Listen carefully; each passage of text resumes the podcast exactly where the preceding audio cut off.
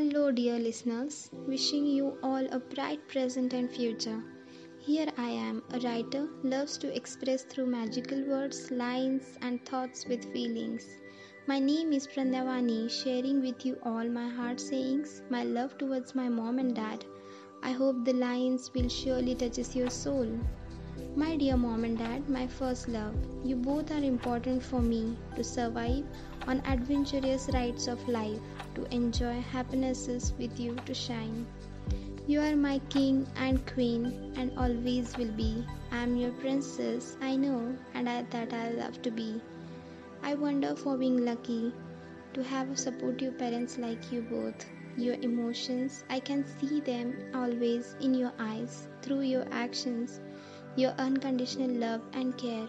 You both made for each other, and it's quite rare. I'm leaving with the best things your time, your career, your care.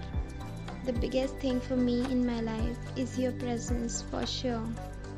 You have taught me to trust in the Lord and to walk in faith. God left me in your arms to hold me tighter, to create me further, to make me stronger forever. God has given me you as parents, and you both are the best of His choice. You deserve a tone of respect, mom and dad. I love you both unconditionally. You call me your precious diamond, right? And your precious diamond loves who made her precious with whole of her heart. This is just a small gesture towards you, as your daughter knows how to make you feel heartwarming and how to put a proud smile on your faces by giving you surprises like this.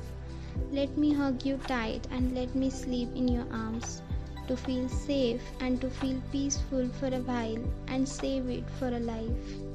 Thank you so much. Thank you for listening to today's podcast.